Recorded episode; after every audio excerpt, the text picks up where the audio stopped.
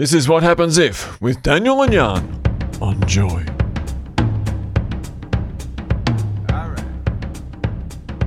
Hey, you're on What Happens If on Joy 94.9, and tonight we're asking the question What happens if the world ends? So please welcome um, film critic and freelance journalist Stephen A. Russell.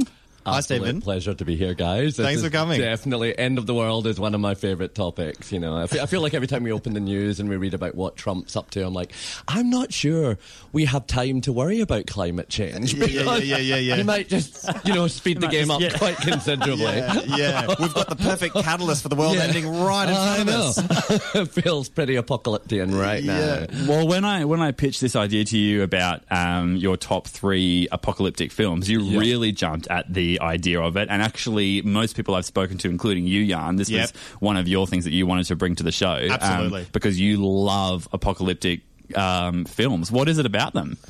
Uh, I think making audiences face that reality Yep. or that risk Yeah. or the potential for it and facing it truthfully is is a great exercise for people. Mm-hmm. I think it's a I think it's a wonderful premise. Yeah.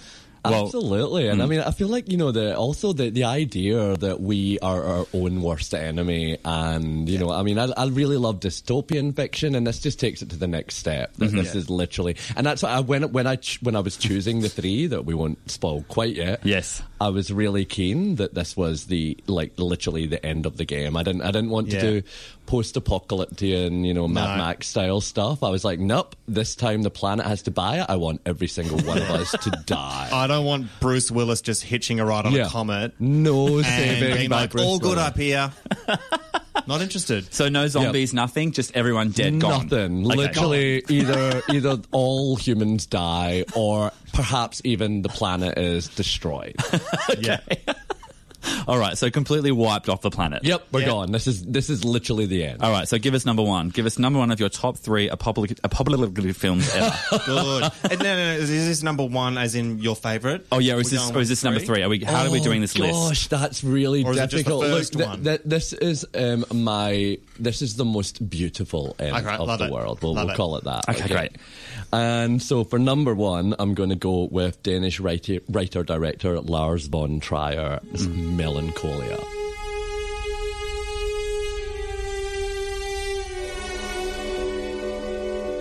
We're alone. Life is only on Earth. And not for long. Let's let that sit for a bit. Yeah. Yeah. I feel like that's kind of you today. Yeah. a little bit. Oh, beautiful. So talk us through it. Why? This is the 2011 end of the world film that is basically the antithesis of your normal end of the world film. So it stars Kirsten Dunst as Justine, who is an advertising exec pretty much fed up with her life. And as as the film opens, it is her uh, wedding day. And you'd, you'd think someone that was marrying Alexander Skarsgård would be quite happy about this. Yeah, but- I'd be jumping at the uh, no, she is stuck in a in a bit of an ennui. And what I love about this film is that it's you know instead of the the you know huge news that the the planet's about to be destroyed and tanks in the streets and mass evacuations. It's almost as if you know. I mean, it's. I mean, it's very much a symbolic end of the world as well.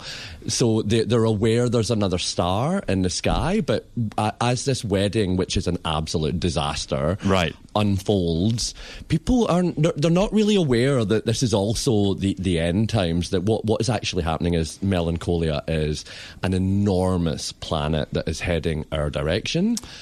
Now, all of the boffins think that it's going to do some, it's either going to miss us or slingshot around us. Okay. So I think that sort of partly explains the, the, the lack of mass panic.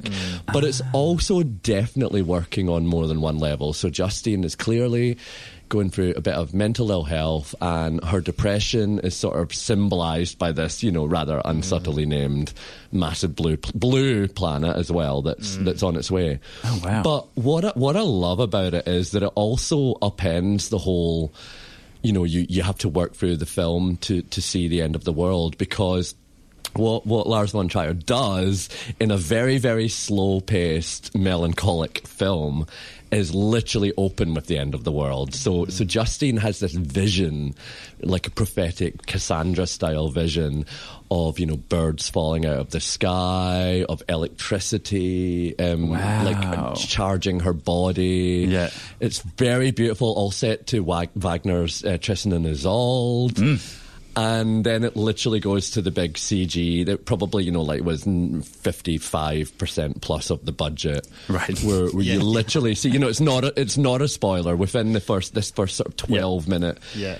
epic, you, you, you literally see Earth get wiped out. But as this planet smashes into it, and it's hmm. absolutely thrilling. So you understand really right is. from the get go that it's something's something's bad is happening. You do. Yeah. Yeah, mm-hmm. absolutely. I, I, I, I was so excited when Dan mentioned that perhaps this was going to be one of your three. Yep. because I think it's, I think it's brilliant. I It's a masterpiece. uh, when, and probably the image that stuck with me for a long time is that image of Dunst's character in the wedding dress. Pulling herself against the wind with the soil attached to her dress. Yeah, it's amazing. It's just incredible. I mean, it's like that dream that I think we've all had where we're trying to run really fast Yep. But you can't run as fast as you want to run. Oh my god, I hate this. Uh, I feel like my life. You know, and it's anxi- it's anxiety, right? It's It- panic. absolutely, and you know she's she's also underwater and reads like it's all Yeah. of these visual imagery of someone who's struggling with with um, you know things that are getting them down. Yeah. and my God, some of the performances. I mean, like the, her mother is played by Charlotte Rampling, who literally comes on just for the wedding part. Eats the scenery, destroys everyone in her. Like she is literally a human version of the apocalypse, yeah. and then she just She's disappears. Yeah, Yeah. I know. She just le- Yeah. once once they realise that things are actually pretty bad, she just she just leaves them to their own devices, and it's, Yeah. So really, it's Kirsten Dunst with um, Charlotte Gainsbourg uh, as her sister and um, her her kid. Okay. And so it, what it then becomes is this really quiet film about three people, two sisters, and trying to make the most of, of their, their final you know hours alive and, and, and to settle the kid so that he doesn't really know what's going on and they do this gorgeous little kind of game where they, they build a, a sort of tent out of sticks and, and the final shot is this kind of whiteout as mm. as the, as a melancholy becomes this beautiful like bonding experience, mm. which is uh, like you say, is just complete antithesis of what you would see in, an, I I think, a typical Hollywood storyline for the end of the world. Yeah. you know, where it is the, the the hero saving the world. So it's not the end of the world; it's actually saving the world. You know, I, I, it's wonderful. It's wonderful. Beautiful. Great pick. So that's the first one. That's Melancholia. Yeah, loved it, and and then I thought we'd we'd bring we'd bring the end of the world a little bit closer to home. Okay. um, one of my absolute favourite Australian films of of recent years is writer director Zach Hilditch's These Final Hours.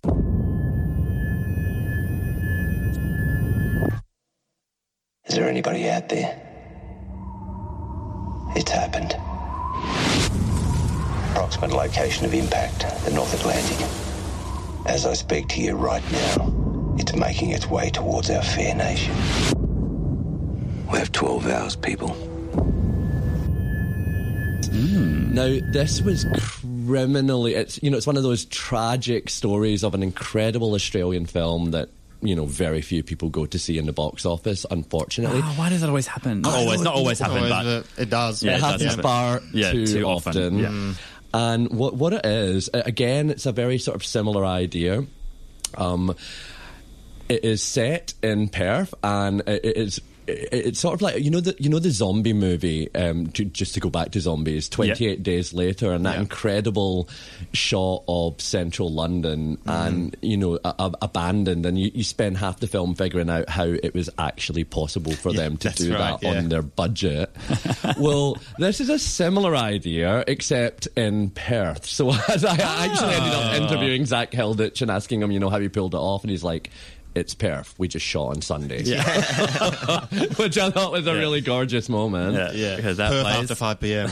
Yeah, place is deserted. And look, you, you do it, it- at the start. It does have that kind of that trope of you know hearing the, the the the radio broadcast, and you see what appears to be a burning meteorite.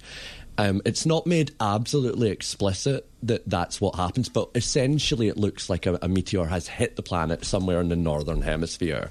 So what we've got is these final hours as that massive, you know, destruction path of fire and fury from Oh, the cool. crater heads our way. And what you've got is Nathan Phillips from Wolf Creek plays James, who's a total party boy. And he is at home with his beautiful girlfriend, Zoe, played by Jessica Gao. And he basically has a bit of a flip out. So instead of spending that, you know, those final hours with her in, in quality, loving embrace, he decides, nah, actually, what I'm going to do is head off to Daniel, Hel- He- Daniel Henshaw's apocalyptic apocalypse party drop a few pingers, get off my face, and probably sleep with loads of random strangers. Okay, so that, yeah. that's that's his. That's his. That just, seems you know, fair. Which, in fairness, as life choices go, I am not putting any moral judgment on that one. It wasn't, it, it wasn't world. Kirsten Dunst's choice, but uh, yeah, exactly. But you know, it's it's an option of all of all the you know the columns you can go for. That's a good one. Yeah. but lo and behold, as he sets off for this crazy party, which let me tell you, I, um, I adore Australian actor Sarah Snook. And Oh, yeah, she's cool. She between her and Daniel Hen- Henshaw, they they sort of steal the show in in, in this party that, to end all parties. So it's quite manic. Hmm. But what happens is that you know James is on his way, thinking, right, I'm just going to go wild, and his his better side can't help but try and um, step in when he finds a lost girl played by Angourie Rice, and he's very reluctant at first, but she he, he can't leave her to she's being attacked, and he rescues her. And she wants to find her dad, and she's like, "All right, I suppose I can, you know, get you to your family before I drop a few pingers and drink lots of beer, and you know." but so so that that's sort of the premise is that he gets waylaid, and of course, as he you know tries to help her find family, he begins to realize he has to make amends with his, his strange estranged mum. You know, he's got to maybe think whether he really should have left his girlfriend to die on her own at the beach. So you mm-hmm. know, it's it's a really beautiful film that manages to explore the the multifaceted parts of our soul, you know, the good and the bad, and, and how when you've got a very limited time frame to, to, to sort of Yeah, what would you do, that I guess? What Yeah. what do you do? Yeah. Where do and you also, and that's what it does along with melancholy. I think is it is it internalizes that Yeah. problem, right? Yeah, absolutely. it's absolutely. saying if the world is coming to the end, this is about no one else but you. You know, but what that that for me is really important, right? Because it's because it's it's so easy to say, um, okay, there's a there's a there's a there's a global crisis and everyone's panicking and we need someone to save us. The other the other way to go is to go inside and go, what are you actually feeling? What do you what, what are the what, what does the human brain do with that situation? And I think that that's what those two films do really well. Absolutely, and look, I'm, I'm not I'm not saying that you know big blockbusters like Armageddon don't have their place, and you know Bruce Willis saving us with a drill on the moon or whatever the, and whatever the earth happens. But you know, I, p- for me personally, the more interesting stuff at the end of the world is, is that internal exploration, as you say, Yeah, and you really yeah. have to wrestle with what what you do with what you've got left. Well, look, we need to take a break. Uh, this is what happens if on Joy 94.9 we're talking apocalyptic films with Stephen Russell, Stephen A. Russell, Steve. Steve. Uh, we're going to come back after the break and he's going to give us his third and final pick. You're on Joy. Joy! Hey, this is what happens if on Joy 94.9. Tonight we're asking the question, what happens if the world ends? And Stephen A. Russell, uh, film critic and freelance journalist, is just about to give us his third and final pick Yep. for top apocalyptic films. Give it to us. Well, I thought I'd go. You know, seeing as we're we're here in Melbourne, I thought we'd we'd go Australian again because actually, You've, had of- you've already had an Australian once. This is cool. I know. This is where apparently we like obliterating ourselves down here. Who knew? A little bit like that, a bit self-deprecating. Yeah. exactly. But yeah, this is actually an, a, a classic uh, black and white movie shot here in Melbourne that brought some of the leading lights of Hollywood to Franga. Would you believe? Oh To the my beach. goodness. We we this is On the Beach by Stanley Kramer. Uh, the 1959 film adapted from the Nevil Shute novel. And literally, it brought Gregory Peck, Ava Gardner, and Psycho's Anthony Perkins down here. Moira!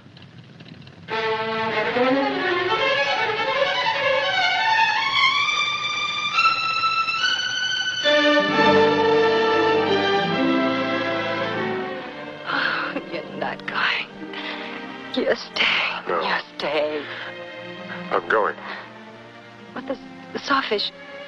Just across the bay. At the fuel depot. The men want to try to get home. I can't explain.